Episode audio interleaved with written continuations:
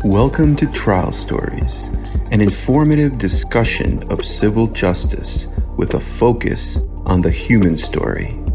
I'm your host, Arcady Frekhtman, a New York City trial lawyer passionate about helping serious injury victims and their families.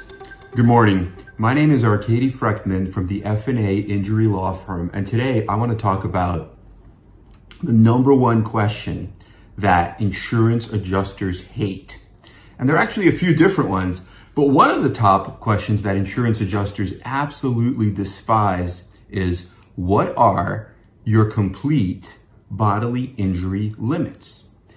And in New York, there's actually a law. It's Insurance Law 3420F and we put that code into all of our initial letters of representation that we send to the insurance carriers, notifying them that we are going to be representing a personal injury plaintiff.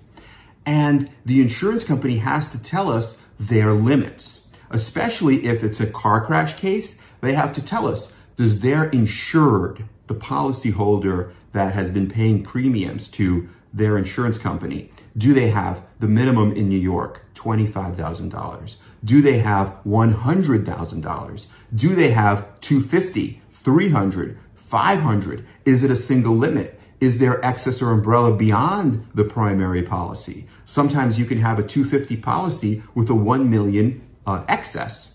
So it's very important to learn this. And the reason they don't want to tell you is because they think that if you have a serious injury and you know that there is like all this um, available resources and all this available money that you are going to go after it. So what they really try to do is protect their assets. They're a financial company. Just like if you owned a company and you issued stock to shareholders, you would care about your bottom line, your profit and loss statement. So what they really try to do is save their money. So when you ask that question, they really don't like it. And in fact, you know, you, they have to tell you under the law in New York and in New Jersey, they used to not have to tell you. So when we had a case with a New Jersey insurance company, like I think one of them was like manufacturer or something in New Jersey, they would never tell us. And we would say, insurance law 3420F. And they would say, that doesn't apply to us. We won't tell you what it is. But now I think they changed the law in New Jersey. Now those carriers have to tell us as well. But in litigation, once you're in court, they have to tell you, right? Because the judge orders it in the preliminary conference order. So they have no more choice. They have to tell you. They're compelled to do so by court order.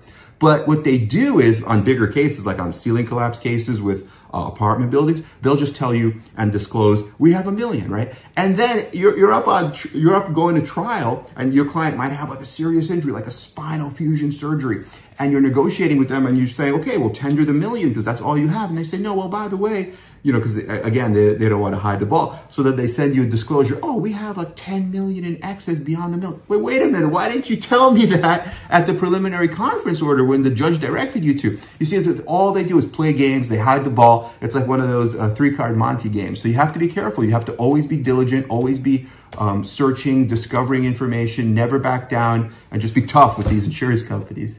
Okay, have a great day, everyone, and we'll talk to you soon.